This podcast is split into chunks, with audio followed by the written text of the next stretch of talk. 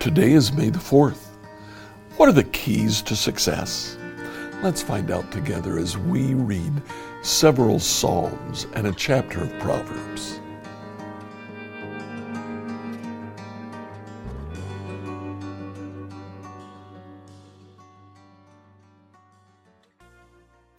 Reading through the Bible in a year, I'd like you to read Psalm 52 to 54 and Proverbs chapter 12. Psalm 52 to 54 kind of do hang together. In Psalm 52, we see a Psalm of David in which David talks about the great warrior who trusts in his own strength and not in the Lord. In Psalm 53, he talks about anyone who chooses not to trust in the Lord. And then in Psalm 54, he talks about himself. And what does he say? I trust in the Lord. What are the keys to success? Trust in the Lord. No matter how great or how small you are, don't rely on your own ingenuity. Trust in the Lord. When we come to Proverbs chapter 12, we learn that Solomon learned from his father. A couple of the Proverbs say exactly that.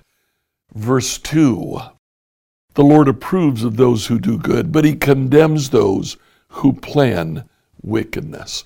And the last verse, verse 28 The way of the godly leads to life.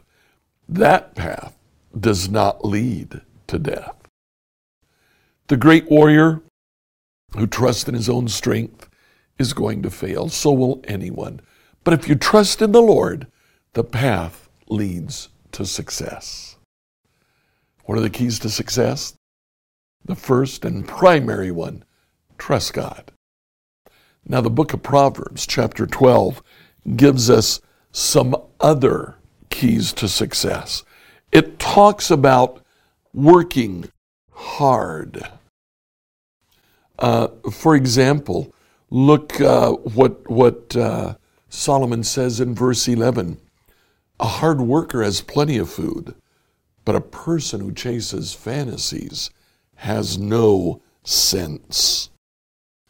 Hard work is a key to success. Telling the truth is a key to success. Verse 12, uh, 17. An honest witness tells the truth. A false witness tells lies. And again in verse 22, the Lord detests lying lips, but he delights in those who tell the truth. Work hard, tell the truth. A third principle listen to the counsel of others. Verse 26 The godly give good advice to their friends, the wicked lead them astray. Uh, verse 4 The words of the wicked are like a murderous ambush, but the words of the godly save lives. Work hard, tell the truth, listen to good counsel, but above all, Trust God.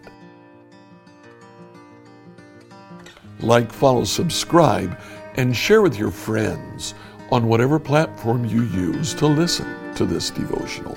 Tomorrow, we'll ask the question why did Jesus curse the fig tree?